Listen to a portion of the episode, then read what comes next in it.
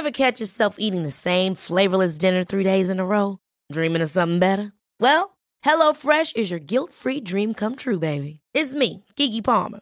Let's wake up those taste buds with hot, juicy pecan crusted chicken or garlic butter shrimp scampi. Mm. Hello Fresh. Stop dreaming of all the delicious possibilities and dig in at HelloFresh.com.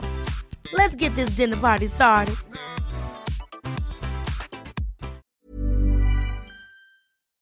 You know, I love salmon so much that once in a while I actually drive up to the Matapedia River in Quebec to go fly fishing. But that's a whole lot of mileage for very few fish. The rest of the time, of course, I purchase salmon at the supermarket, and most of what I buy is indeed farm raised. Mowi farm raised salmon offers restaurant quality salmon right to your plate, and they have been in the business for over 60 years. It's available in seven different origins Norway, Scotland, Iceland, Ireland, Faroe Islands, Canada, and Chile. Each has its own distinctive taste and texture. They offer raw salmon fillets, but you can also purchase pre seasoned portions or cold smoked bites. And Mowi salmon is available ready to eat with cold smoked ultra thin slices as well as center cut loin. Please visit mowisalmon.us to learn more. That's Mowi, M O W I, salmon.us to learn more. You know, I grew up with Vermont farmers who made do with tools they had on hand a hammer, pliers, uh, and baling twine, of course, for most jobs. When I became a cook, however, I found that having just the right knife or maybe the perfect carbon steel skillet made all the difference. And the right tool also added pleasure to my cooking. I truly enjoyed my time prepping as well as cooking food. And that also goes for a car. The all new Lexus GX has an exceptional capability that will have you seeing possibilities you never knew existed. Its advanced technology and luxurious interior mean that wherever you go, you'll never go without. And that includes available dynamic sky panorama glass roof, available front row massaging seats, available 33 inch all terrain tires, and available multi terrain select.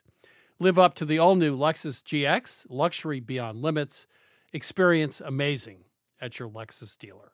Buying furniture is not easy. You want well designed pieces that fit into a modern lifestyle, yet the look should be timeless. And you want a custom experience creating furniture designed specifically for your space. My suggestion is that you check out Cozey, a North American company that thoughtfully designs furniture for modern living. Their high quality products are delivered quickly and are easy to assemble. Cozey also offers a great range of coffee tables, washable rugs, wall shelving, and credenzas.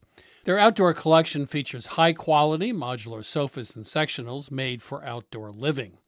You can visit their store in Toronto. Cozey now has expanded from an online market to their first in person space, or go directly to their website at cozey.com. That's C O Z E Y dot com.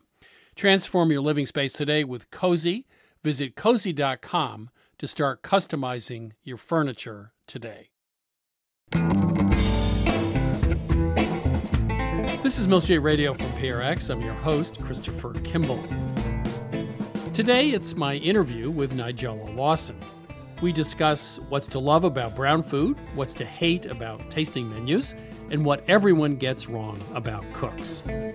That's why I always say to people whenever someone says, Oh, but you're a cook and cooks are so nurturing, I go, Listen, they are, but really we're control freaks.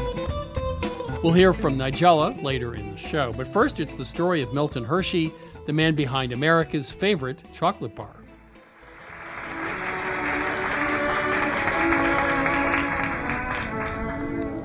So, Milton S. Hershey, the builder of an ideal town, continues to build.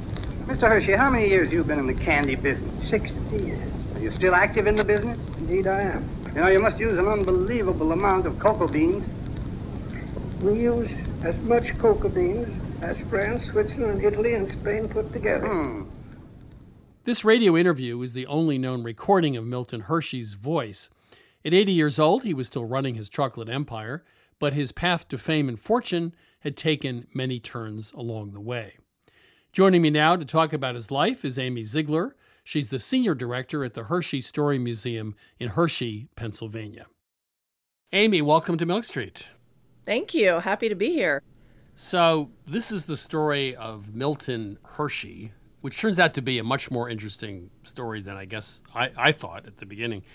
So, he didn't start with a ton of success, right? He he started with a candy shop in Philadelphia.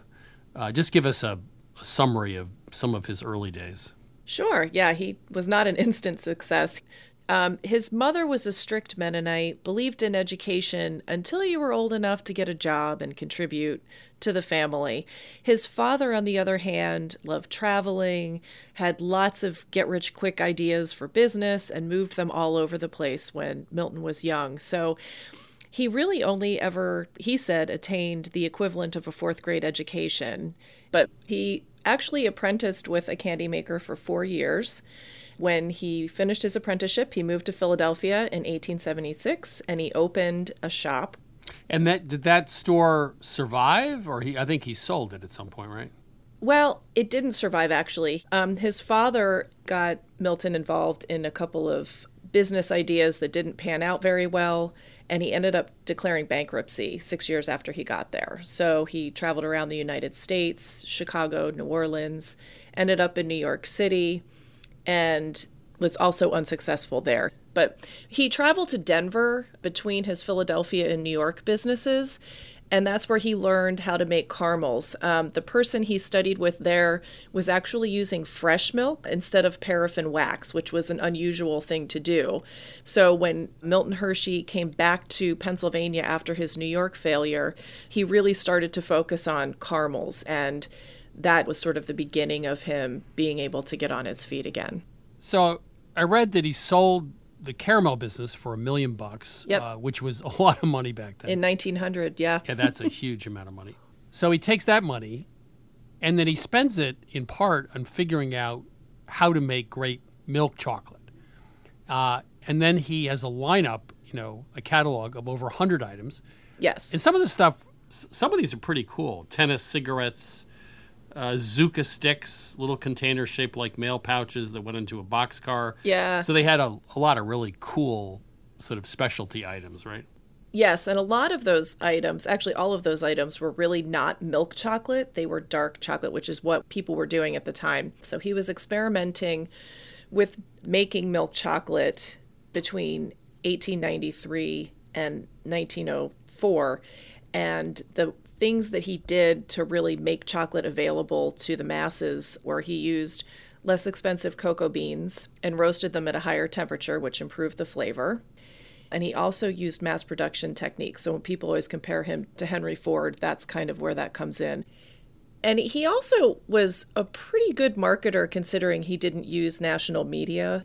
He wrapped postcards inside chocolate bars that showed views of the factory and the community that he built around the factory and things like that. The early Willy Wonka. Exactly. Well, you mentioned communities. I think this is an interesting part of the story because some companies built their own model villages. I think actually um, the Kohler Company out in the Midwest uh, near Milwaukee, they also built a, a community. So the idea of a model community for your workers was something that Hershey was very much behind, right? Yes, industrial communities at the time that Milton Hershey was beginning to think about building Hershey, Pennsylvania, um, they were pretty common. And so places like Bournville in England, which was built by the Cadbury brothers, was a really great example of people who took good care of their workers and provided a lot of things for them outside of the workplace. Um, something like Pullman, Illinois, which was the community started by the man who created sleeper cars was not a great place to live. And there's a good chance that Milton Hershey visited Pullman when he was at the Columbian Exposition in 1893, where he purchased his first chocolate making equipment. And so I think he really paid attention to what worked and what he didn't want to do when he was starting his own community. So let, let's dig into the details because I think people will find this surprising. Uh, a men's club, a gymnasium, a pool, a library, a bowling alley, public meeting rooms. Uh, and there was also a newspaper, a golf course, a trolley system, a miniature railway, a man made lake, and, and the zoo was the largest free private zoo in America. So th- this wasn't just, you know, some housing and, and the company store. Every housing comfort of the 20th century for the workers. And the man behind it all, Milton S. Hershey. He built a model town, including this great community building with its library, gymnasium, playroom, solariums, and one of the most beautiful theaters in the land. So he goes to Cuba around the First World War, and what happens in Cuba? Um, it's interesting how he ended up there. His wife passed away in 1915, so he and his mother decided, kind of on a whim, to go to Cuba. And he almost immediately fell in love with the island, started buying up sugar plantations, and then eventually built an entire community called Hershey, Cuba, which was very, very similar to Hershey, Pennsylvania. So if I went to Cuba today, would I see any of this? Does any of it survive? As far as I know, the Hershey sign is still hanging at the railroad station. Hmm. Um, the baseball diamond that was built in the community is still there, and kids still play on it every day. So it's there. People who live there still call it Hershey, Cuba, even though the name changed years ago. But I will say, two of my favorite days working at the Hershey Story were when two different families who grew up in Hershey, Cuba, came to visit us one man hadn't taken a vacation in 15 years and he came to Hershey, Pennsylvania because he thought we were the only people who would appreciate Milton Hershey as much as he did. So what happens to him? He's he's has a huge fortune and then he I think he gave it all away to a school or something at the end of his yes. life. Yes. Yes. So um, he and his wife were unable to have children, and he always said it was his wife Kitty's idea that they start a school for orphans. So he took his holdings in the chocolate company, almost his entire fortune, which was estimated to be $60 million at the time, and he put it into a trust for the school. And he didn't tell anybody, which is always amazing to me. It's one of my favorite Milton Hershey stories. Do you take away from this anything about the American dream? You know, we were entering the industrial age in the late 19th century. The Rockefellers, Hershey, a lot of people making their fortunes Mm-hmm. Was did he stand out in some way as being different, or did he sort of show off traits that were consistent with you know Pullman and everybody else? Some, I mean, obviously he was very driven and wanted to be successful, but I don't think that for him money was necessarily success. I think doing something that he loved that provided a good product to people meant a lot to him. I mean, he built things and did things that operated at huge losses for most of his lifetime, but he still kept funding them because he thought they were important for people to have. And I'm always struck when he was 21 years old, he wrote in someone's autograph book a quote that basically says one is only happy in proportion as he makes others happy and kind of goes on to talk about giving your things away to help other people. And he was really struggling financially at that time. So for him to be thinking that way at that time of his life i think is really foretelling about how he was going to be later on amy thank you so much the story of milton hershey sure you're very welcome that was Amy Ziegler, Senior Director at the Hershey Story Museum. Now it's time to answer some of your baking questions with Cheryl Day. Cheryl is, of course, the owner of Back in the Day Bakery in Savannah, Georgia. She's also the author of Cheryl Day's Treasury of Southern Baking. So, Cheryl, I used to know or thought I used to know what to do for Valentine's Day. I don't know what to do anymore. like now, I've been maybe I've been married, you know, too long and too many kids. But I need advice here. What is it you would like Griff to do for you on Valentine's Day? Well, that's interesting. Normally, I want him to cook something delicious, and I'm happy with that. But for the first time, gosh, maybe ever, we're actually going to our favorite neighborhood restaurant. Hmm. And I've told a lot of friends to go. I think it's going to be one big party. Ooh, that sounds great. and, you know, with a group of couples that won't be necessarily at my table and I don't have to do the dishes. But yeah, oh. kind of like a little that's group cool. of folks are going to be hanging out at this one restaurant. And that's what we're doing this year. So instead of the two lovebirds at the dark table with a candle and the flowers, right. it's it's a party. It's like we're going to. It's going to be a party. All right. Okay, let's take a call. Yeah. Welcome to Milk Street. Who's calling? Hi, Cheryl. This is Louise Allen. Hi, Louise. Where are you calling from? Well, I'm actually down the street. I live in South Florida, but I started today a pastry arts program at Boston University. Wow, that is exciting. Well, how can we help you today? Growing up, there was a bakery in Coral Gables that we all loved. It was called Andalusia. Mhm. And one of the things they made was called a chocolate meltaway. It was a round ring Danish, and it had pockets of pastry cream and pockets of some kind of a chocolate. And I tried to find the recipe online, and I haven't. And I've tried to recreate it without much success. So I'd love to know if you have any ideas. Well, first of all, it sounds absolutely delicious. Is it a traditional Danish recipe and then it has like a vanilla or chocolate pastry cream? I would say it is a typical a traditional Danish, but it is in a ring, not in individual servings. So it would serve maybe five, six, seven people. Oh, wow. And it had, I would say, looking back, that it was probably a traditional pastry cream and some kind of a chocolate custard, maybe, or maybe even now that you say that, maybe even a chocolate pastry cream. yeah, if it's a custard, it would be a chocolate. I'm just not sure how to get it like into the pockets. Yeah, I'm not familiar with this particular recipe. Chris, is that something you've heard of?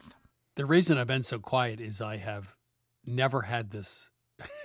and I I mean I can imagine how you could make it, but So let me just uh, suggest if you think to a pastry ring that maybe has a pocket of a strawberry jelly and maybe a pocket of an apricot jelly, it's kind of in that mold, but this one had pastry cream. what is it like a sort of a croissant like interior that's very airy or, or what's the inside like? Like a cheese Danish, it's that kind of a Danish. Well, I assume they just take the pastry cream in a big icing bag with a nozzle and shove it into the side of the thing and, and fill it.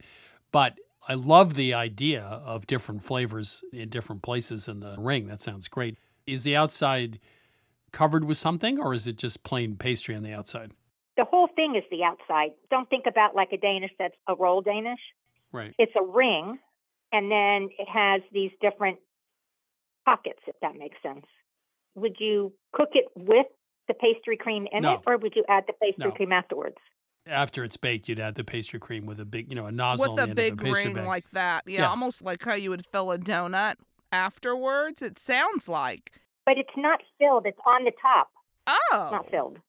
oh. So when you look at it, it's like the size of a cake. It feeds like six, seven, eight people, Mm-hmm. probably eight to 10 inches across. And then it has these circles, maybe three inches around, of all the different fillings, either the fruit ones or this was a chocolate melt away, probably a chocolate pastry cream and, and a regular pastry cream, and then swizzles of chocolate across the top. You said Andalusia Bakery, but when I was in Madrid a couple years ago, a few years ago, they do have like a Christmas cake is like a king cake. It's mm-hmm. round. They do have a filling inside. They slice it and fill it, but the top is full of stuff. It feels a little like it's based on that Spanish cake, that king's cake. I wonder if it's related to that recipe because in all the bakeries in Madrid, I was there in December, were just full of those cakes. I did find one bakery in the United States that advertises it, but they don't give out the recipe. But Louise, now that you're in pastry school, I wonder if you'll have the opportunity to crack this code. Well, I'm going to work on it. We will be making puff pastry. I know that. And so maybe I'll convince the class to give it a try. When you described it, I was going to say that you could, you know, use a basic Danish dough and make it into any all kinds of shapes and then bake it and fill it. But this is sounding like something different entirely. I've got to look this Yeah. up. Louise, thank you so much. This is, um, I hate to say it, but food for thought. Thank you. Thank you both. Really Thank appreciate it. Love the you. show. Take care. This is Milk Street Radio. If your cheesecake is cracked or your cookies just won't snap, give us a call anytime. That number is 855 426 9843. That's 855 426 9843. Or simply email us at questions at milkstreetradio.com. Welcome to Milk Street. Who's calling? Ah, hi. My name's Lindsay out of Waco, Texas. Hi, Lindsay. How are you? I'm excited to be here. So, how can we help you today? Well, this past holiday season, my uh, husband and I we came across a toffee recipe, and of course, we wanted to try it out at home for ourselves. And we had never made a toffee before, so that experience went really well. But one of the last steps in the recipe was when the toffee was still hot was to sprinkle uh, chocolate chips on top to let it melt and then kind of have that chocolate covering. And while um, it's tasty and great, when we're ever holding like the toffee, the chocolate starts to melt on our fingers. And we kind of wanted to elevate the recipe and try to make it something that we can kind of pass around um, for kind of years to come. That we were wondering what recommendations y'all had for that chocolate. Right now, we were just using like chocolate chips, but I think there is something to do with tempering. I just wasn't exactly sure what that might be. You're using chocolate chips for the chocolate portion, is that correct? Yes. We pour the toffee onto the pan, and then when it's still hot, the chocolate chips go on, let it melt a little bit, and then we spread it out to kind of create that covering. Yeah. Do you make toffee, Chris? No, I eat toffee, but I don't make toffee. Chocolate chips usually don't melt, they hold their shape. I wonder if you could do a simple chocolate drizzle on top with melted chocolate. Ooh. And you definitely want to make sure that you don't use chocolate chips for that. You want to use a nice quality chocolate to melt it. But what do you think, Chris? Well, if you temper chocolate, it will remain solid and glossy at a higher temperature. I've tried tempering chocolate twice and I can't say I had a lot of success with that. Can you buy tempered chocolate? No, I mean, I think the main thing when you're tempering it, and I'm actually no expert at tempering it, I do know that I want my chocolate to be nice and shiny and not grainy. So the way that I achieve that is just making sure that I don't overheat it and you're making sure that it's cooling down properly. Are you sprinkling the chips on top or are you melting those chocolate chips? Essentially, like the heat from the toffee is what melts the chocolate. Got and then it. It, it kind of gives you that covering. I'm wondering when you're saying like the temperature, if the toffee, like the sugar, if that's too hot, that it kind right. of messes the- Absolutely. Yes, that- that absolutely. melting. What I would do is let the toffee rest and set up and then do a drizzle, you know, Yeah, like a a stripy idea. drizzle on top. And then I think that would really elevate the look of it. And then you could choose a nice quality chocolate and melt it either in a skillet with some water underneath your bowl or over a double boiler. And then make sure it doesn't get too hot, it stays shiny. And then you can just kind of drizzle it on top, either putting it in a pastry bag or just even, you know, taking a fork and just kind of striping the top. Just depends on how elevated you want to take this. You don't want that, that chocolate to get really hot if you melt it. yeah, and you can visually look at it too, Lindsay. You know, you don't want it to break on you or to look grainy at all. Sometimes I make my own toppings for cakes and things, and what I do is I melt the chocolate, you know, spread it out on a sheet pan and put it in the freezer or the refrigerator for a little bit of time and then it sets up. So I know that would work for sure. Okay. Does that make sense?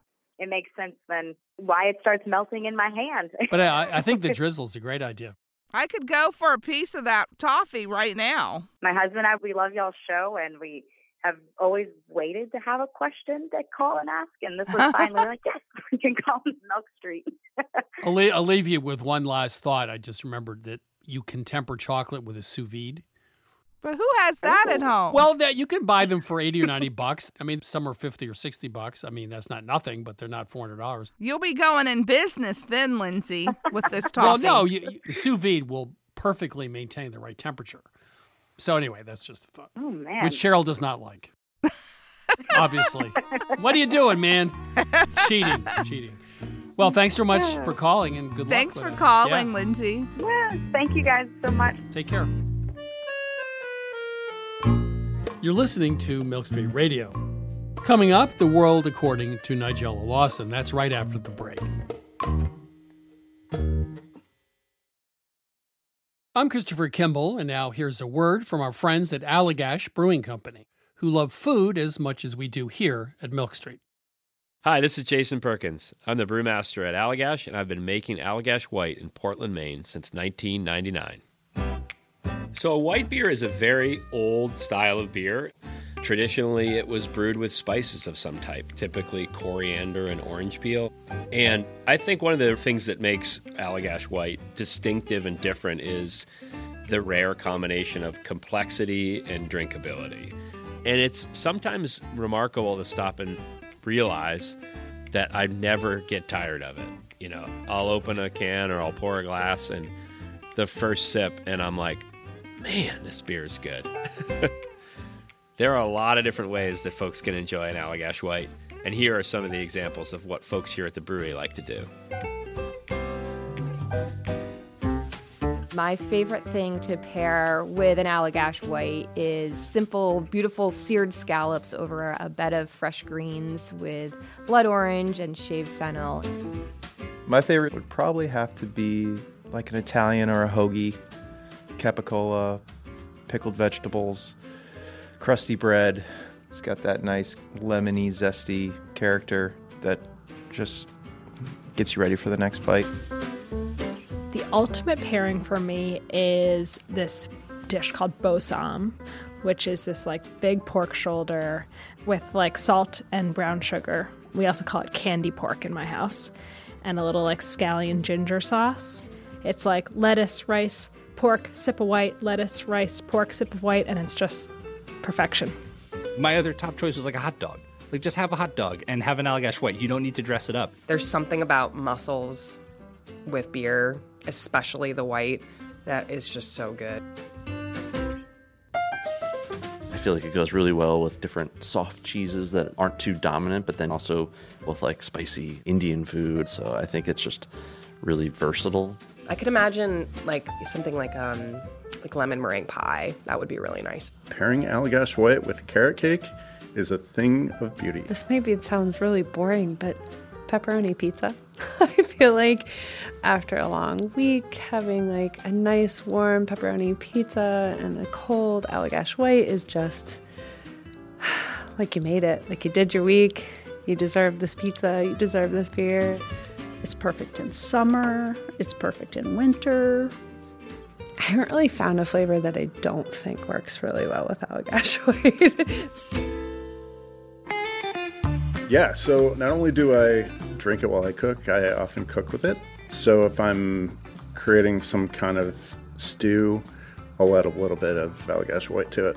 A lot of people use Allagash White in like a fried fish batter. Anywhere where you can add like a spritz of lemon or a spritz of lime, that could be the beer. We are very food minded here at Allagash, obviously.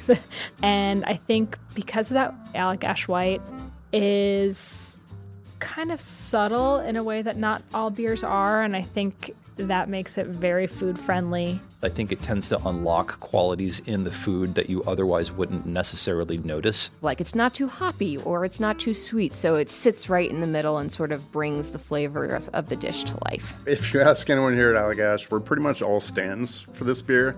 We love it so much because every time you have it, you pick up something new. Every time you come back to it, you're reminded, like, oh wow, yeah, that's really good. This is Jason Perkins again. Just want to say thanks to everyone at Allagash for sharing. You can try Allagash White at home too. Head to allagash.com slash locator to find Allagash White near you. For 21 plus only, please drink responsibly. Allagash Brewing Company, Portland, Maine. This is Milk Street Radio. I'm your host, Christopher Kimball. Right now, I'm joined by food writer and TV cook Nigella Lawson. Her latest book, published in the U.S. in 2021, is called Cook, Eat, Repeat Ingredients, Recipes, and Stories. Nigella, welcome back to Milk Street. Thank you so much. It's lovely to be here. So, we're going to talk a bit about your most recent book, Cook, Eat, Repeat. We have talked about it before on the show, and I told you how much I really love it. Um, but you said something interesting in the book. You said a recipe, much like a novel, is a living collaboration between writer and reader and in both cases, it is the reader who keeps it alive.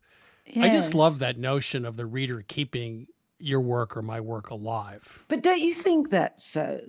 I mean, a recipe yeah. can be written, a recipe can be printed, but it's really the recipes that are cooked and that are passed from family member to family member or just become part of people's lives. That is what keeps a recipe alive. Um, a couple things also from your book. You, you don't apologize for brown food. I totally agree with that. Uh, au contraire. yeah. Au contraire. Au yes. contraire, You like brown frère. no, I, I love that. Yeah, I love it. I, I feel Instagram, while it's done many good things, has somewhat prioritized the pretty or the boldly colorful. You know, and pretty food is uplifting, as is color, but it doesn't. It can't take the, the place of taste. You say as a kid you were a big reader and that you're still a big reader. Very few people, you know, read a lot of books these days. So, do you find that you select friends uh, who are big readers too? Well, I think not on purpose, but I have, and that because I, you know, years ago, you know, I, I, you know, was a book reviewer, and um, Right. and so in a way, that's where I come from. I think some people read. I tend to guard my reading jealously. I mean, I people I often feel that I don't watch enough TV, but you can't do everything and I so love silence. Like I have a couple of friends I watch TV with all my kids, but if I know the option of silence is not possible, then I'm happy to watch TV. But if I'm by myself and therefore silence is on offer, I wouldn't turn on the television, not because I don't think television can be wonderful. However, I have a problem with noise. So reading silently is something I I need. I feel it's like eating for me. I've always said for me, reading, reading. I'm now um, actually forming new words. Um, for me, you know, eating and reading are similar, and writing and cooking also are analogous. Well, cooking, you cook, serve, eat, it's done.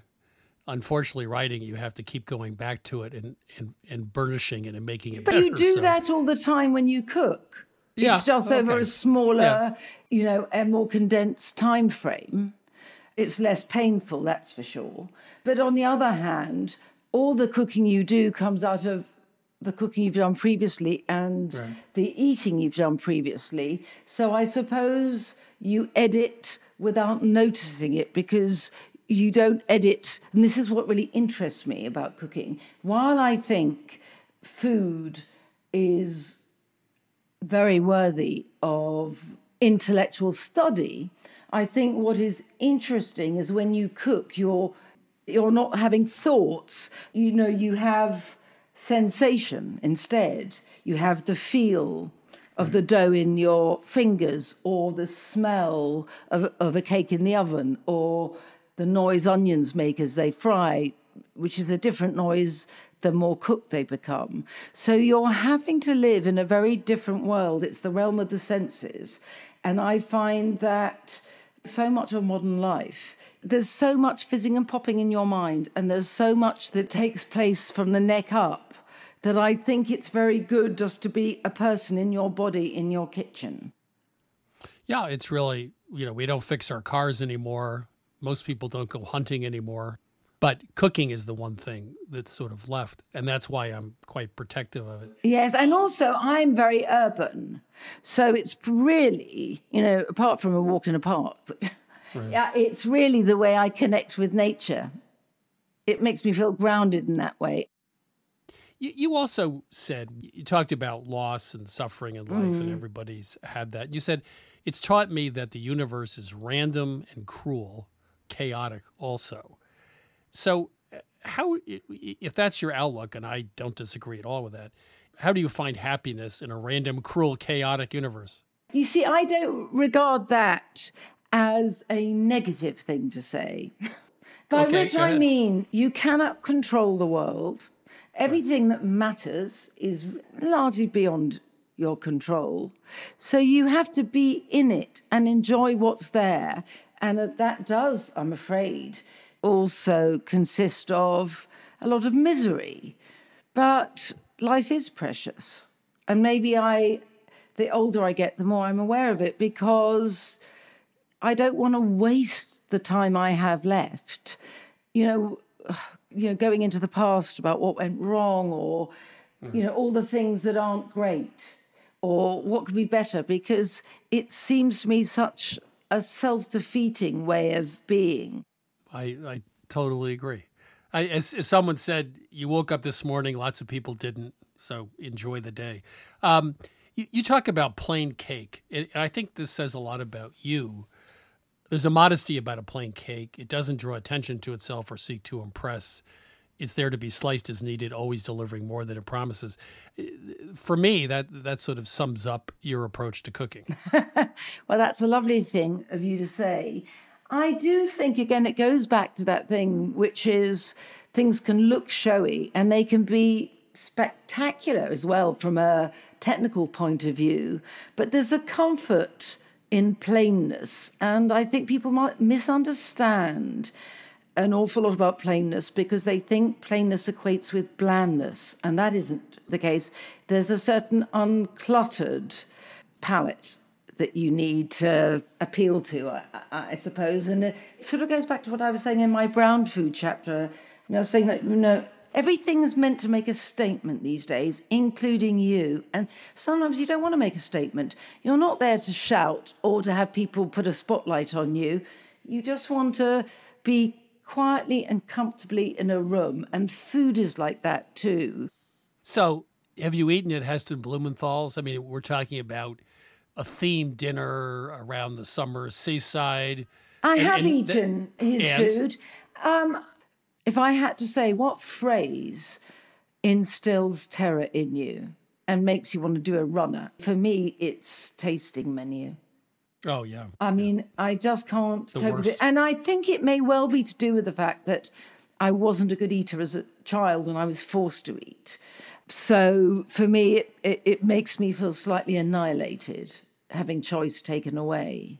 It's no, it's no coincidence that I started loving food when I began being in charge of what I ate myself. And my mother was a wonderful cook and I loved her food.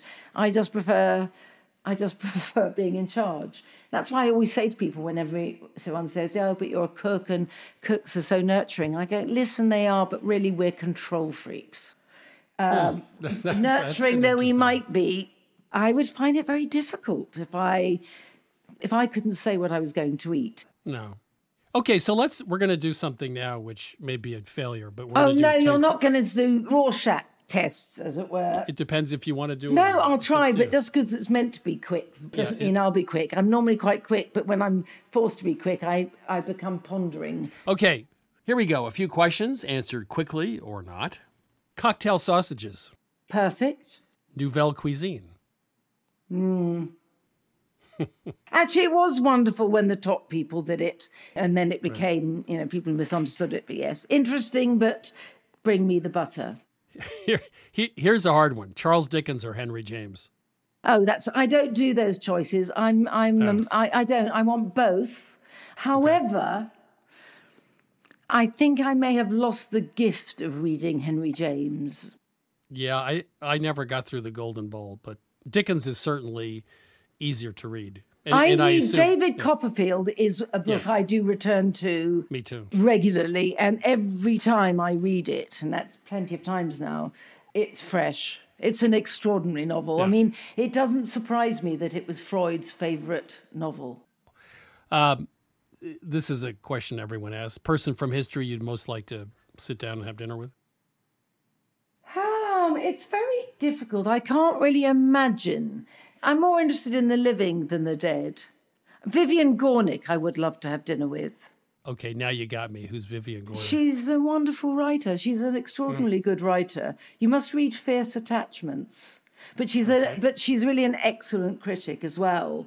I love her. I love being allowed into her mind. She writes very crisp sentences she always chooses the word that tastes right. And the typical last question, which is last words, what would yours be? I don't know, but I was taught this wonderful thing. These are true last words that Kim Witherspoon, you know, the wonderful mm-hmm. agent, she was Tony Bourdain's agent, and that's how I know her. And she said something to me once because I was obviously fizzing and popping and worrying about something. And she had gone into hospital to see the mother, you know, elderly, you know, I think she must have been about 90, uh, a mother of a, a friend of hers, and she was dying. And at the very last thing, she kind of put her hands up and said, All that worry, and then died. And I think I say that to myself a lot because, yes, don't make it all about the worry. In the end, things happen, they don't happen. Now, it's very hard to be that person and not to worry. I worry about everything. A bit of worry is good. Um, and things, I feel that most things worth doing are frightening. However, those are the last words I find the most valuable. There's wisdom in those words. Yeah, I guess the problem is knowing something and then acting on it. Yeah, but I think you probably only really find out as she did on your deathbed. So you may as well just say, I'm just going to bimble along as I am. I won't get it. I won't understand it. No, no. I'm getting nearer. And then my last second, I'll go, oh, that's what it was about. That is, we all have that to look forward to. a revelation at the very last second. Nigella, it's always a pleasure having you here at Milk Street. Thanks so much. I always adore talking to you, Chris. And here's to the next time.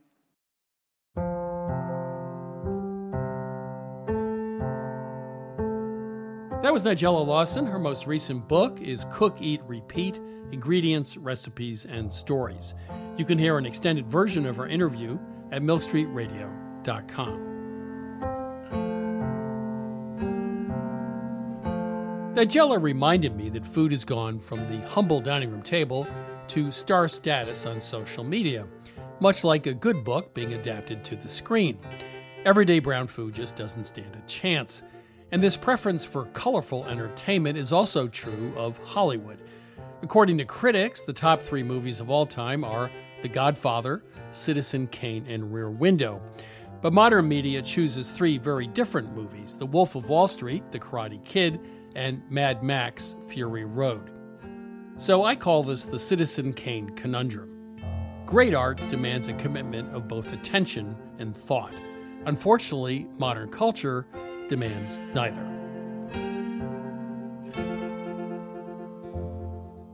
I'm Christopher Kimball, and you're listening to Milk Street Radio. Now let's chat with Lynn Clark about this week's recipe dark chocolate terrine with coffee and cardamom.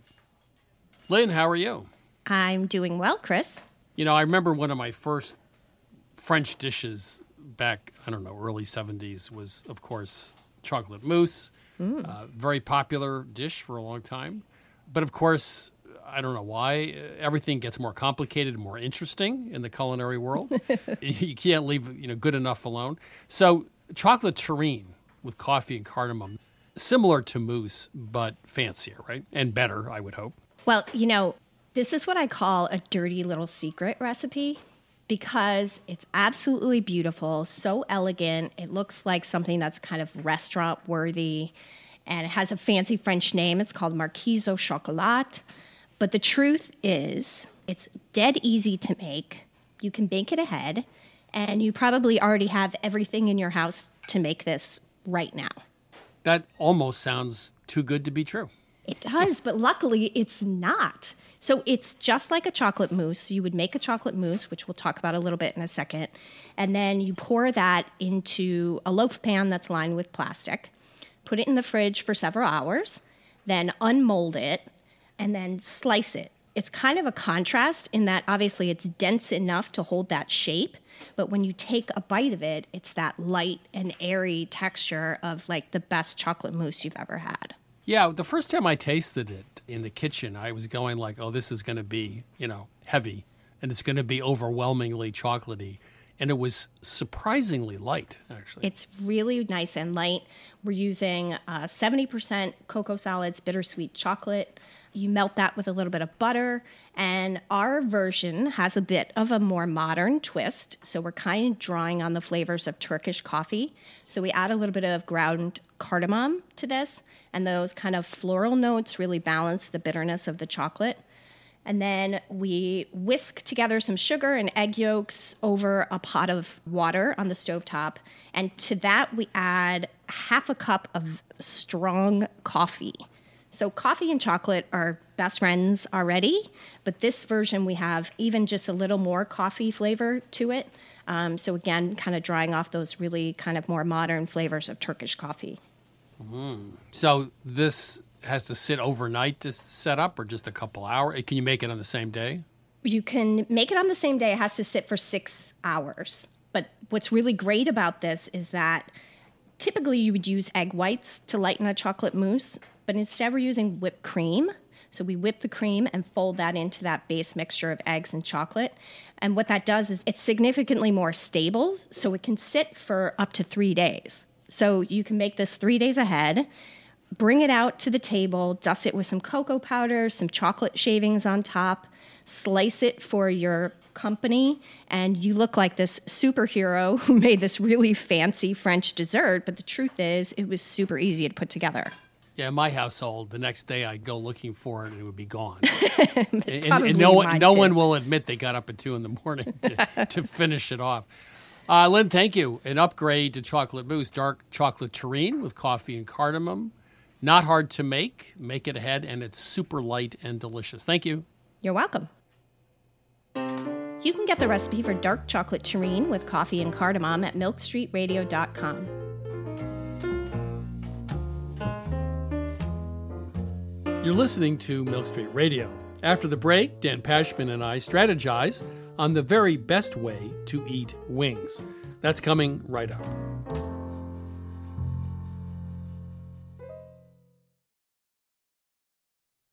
You know, wonderful pistachios have become my go to snack. Now, I could list all the health benefits.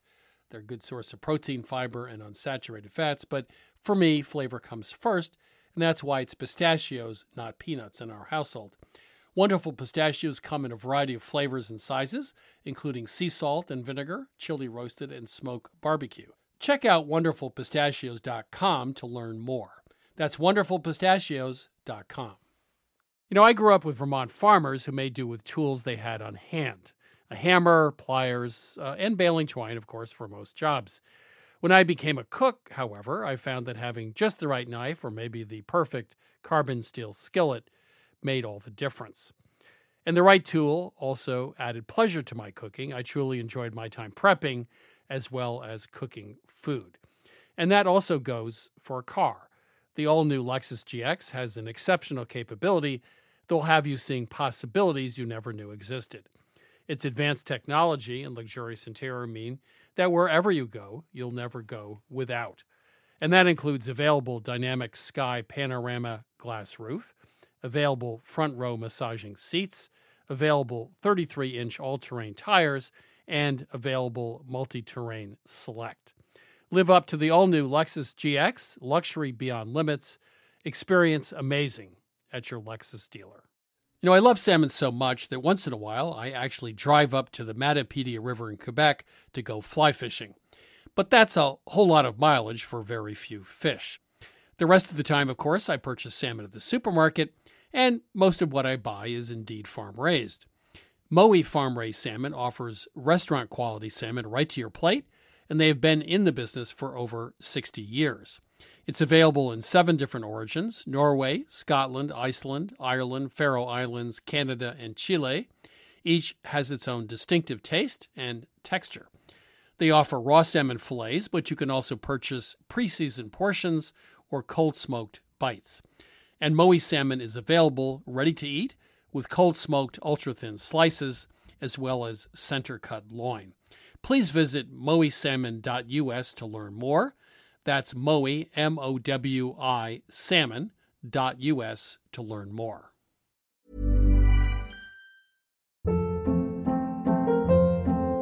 Hold up. What was that? Boring. No flavor. That was as bad as those leftovers you ate all week. Keke Palmer here, and it's time to say hello to something fresh and guilt-free. Hello Fresh. Jazz up dinner with pecan-crusted chicken or garlic butter shrimp scampi. Now that's music to my mouth. Hello Fresh. Let's get this dinner party started. Discover all the delicious possibilities at hellofresh.com. Hi, I'm Daniel, founder of Pretty Litter. Cats and cat owners deserve better than any old-fashioned litter. That's why I teamed up with scientists and veterinarians to create Pretty Litter. Its innovative crystal formula has superior odor control and weighs up to 80% less than clay litter. Pretty Litter even monitors health by changing colors to help detect early signs of potential illness. It's the world's smartest kitty litter. Go to prettylitter.com and use code ACAST for 20% off your first order and a free cat toy. Terms and conditions apply. See site for details.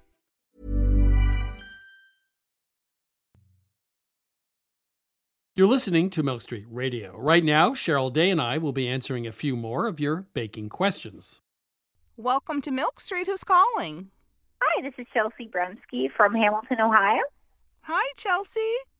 How can we help you today? My dad's favorite cake for his birthday is jello cake. And my aunt used to make it for him, but since ha- has stopped doing that. And so I just took it upon myself to, you know, give him something that he really enjoys. But I've tried several times and I just cannot get the gelatin to stay suspended in the cake it usually just winds up pooling at the bottom of the cake and just solidifying into a giant sheet. Oh. I've tried it with of holes. I've tried it with just a few holes, and it all just ends up. You can barely see anything in the column, and it just all pulls to the bottom. So I have no clue what I'm doing. Wow. So we call them poke cakes in the Mhm. South, and what I do is I just take the back of a wooden spoon and I Mhm. poke holes with that. What do you use? I've used forks. I've used the back of a spoon. I've used shish kebab. I've used all kinds of different things. And you're making a cake from scratch or a box cake? I'm using a box cake. That's what my aunt used to use. She just used like regular gelatin, like regular box cake, and that's what she used to use. Usually box cakes kind of get that extra, you know, domey top. It kind of does, but I try to slowly pour it over it so at least it seeps into the bottom half. Well, I don't know if this would make a difference, but my cakes, you know, if I'm making them from scratch, or like I said, a box cake usually has that dome top. But maybe if you Mhm. tried making it at least level, Yeah. that would help. So when you're Okay. pouring it in, and I have never seen it go all the way to the bottom though. It should be in all of the spheres. I wonder if your jello is too runny when you're pouring it in. Maybe you need to let it set up a little bit. I have a question. You said that the gelatin ends up at the bottom in a layer. Yeah. Yeah. It sounds to me like it's running off around the sides of the cake down to the bottom. Uh, it'll go through the entire cake on the bottom. Well, then it sounds to me like it's too hot or the gelatin needs to be cooler. And you're not Cooler. poking the holes all the way down to the bottom, right? I've tried both, all the way and then halfway. Yeah, I wouldn't do all the way down. I think the gelatin needs to be It cooler. needs to cool down a cooler. little bit. Yeah. I mean, you know, it's going to take a while for it to set up.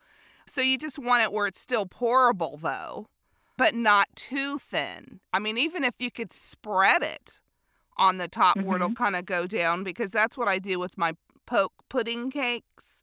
I just kind of, you know, glop it and pour it.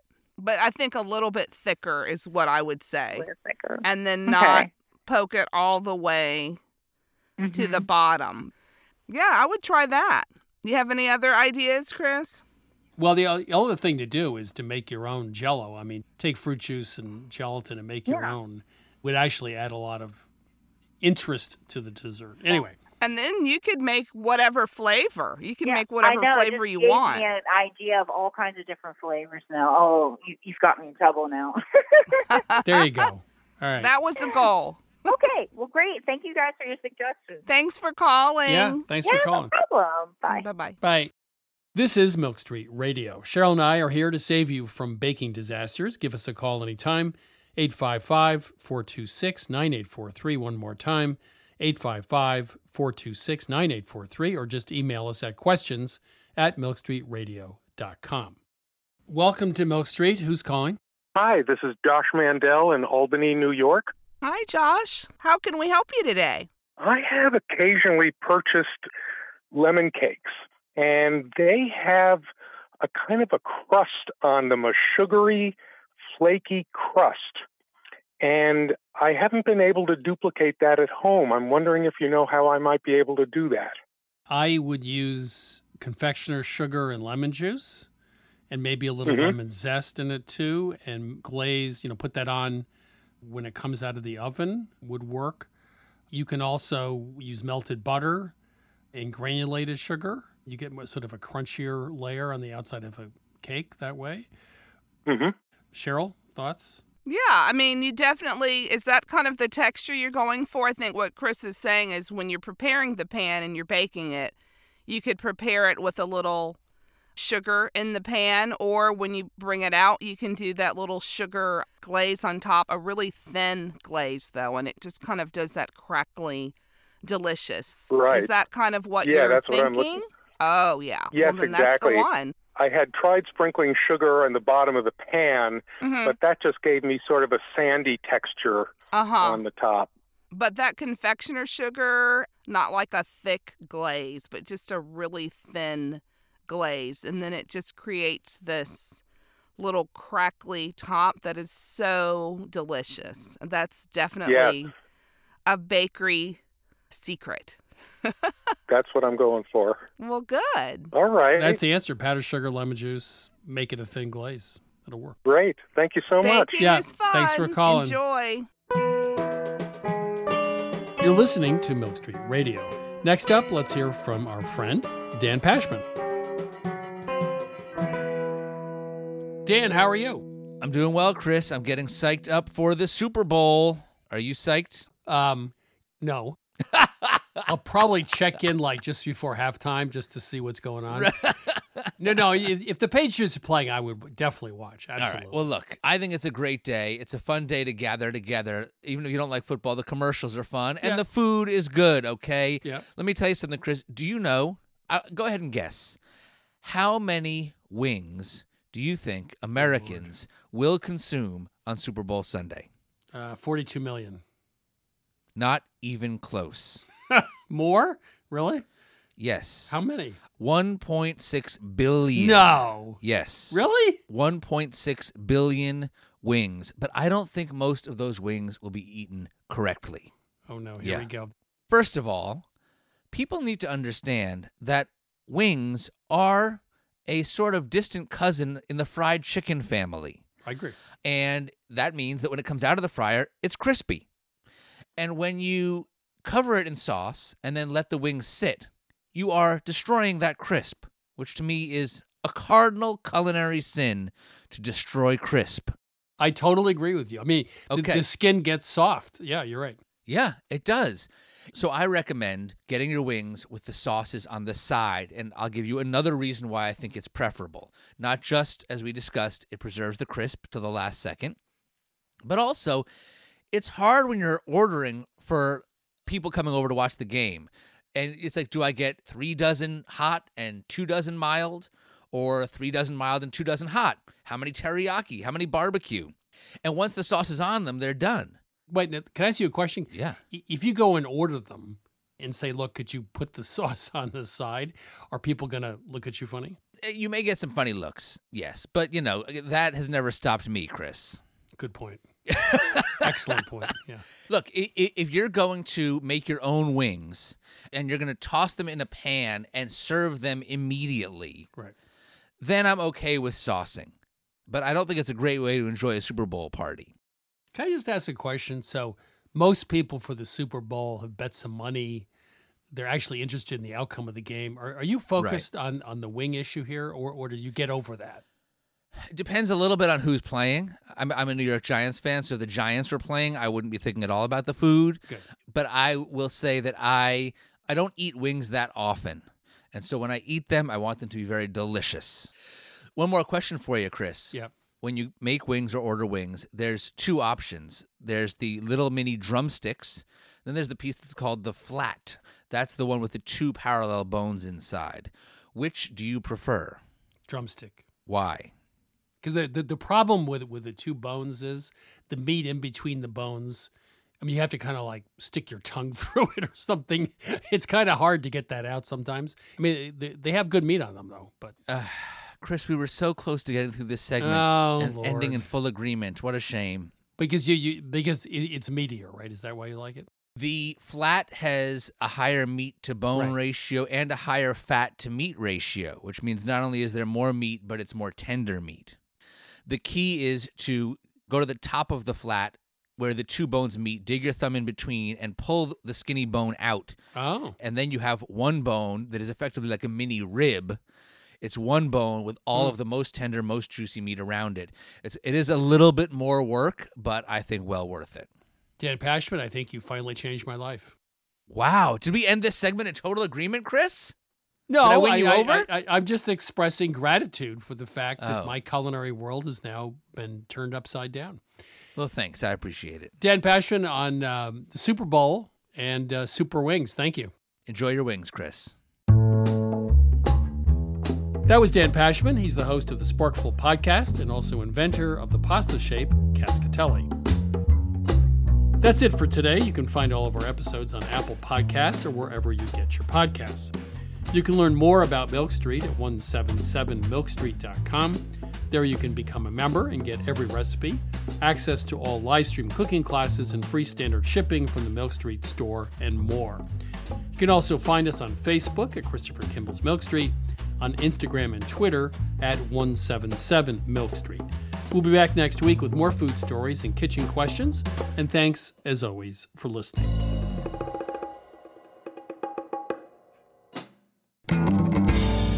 Christopher Kimball's Milk Street Radio is produced by Milk Street in association with GBH. Co founder Melissa Baldino. Executive producer Annie Sensabaugh. Senior editor Melissa Allison. Producer Sarah Clapp. Associate producer Caroline Davis, with production help from Debbie Paddock. Additional editing by Sydney Lewis. Audio mixing by Jay Allison at Atlantic Public Media in Woods Hole, Massachusetts. Theme music by Toubab Krewe. Additional music by George Brandl Egloff. Christopher Kimball's Milk Street Radio is distributed by PRX.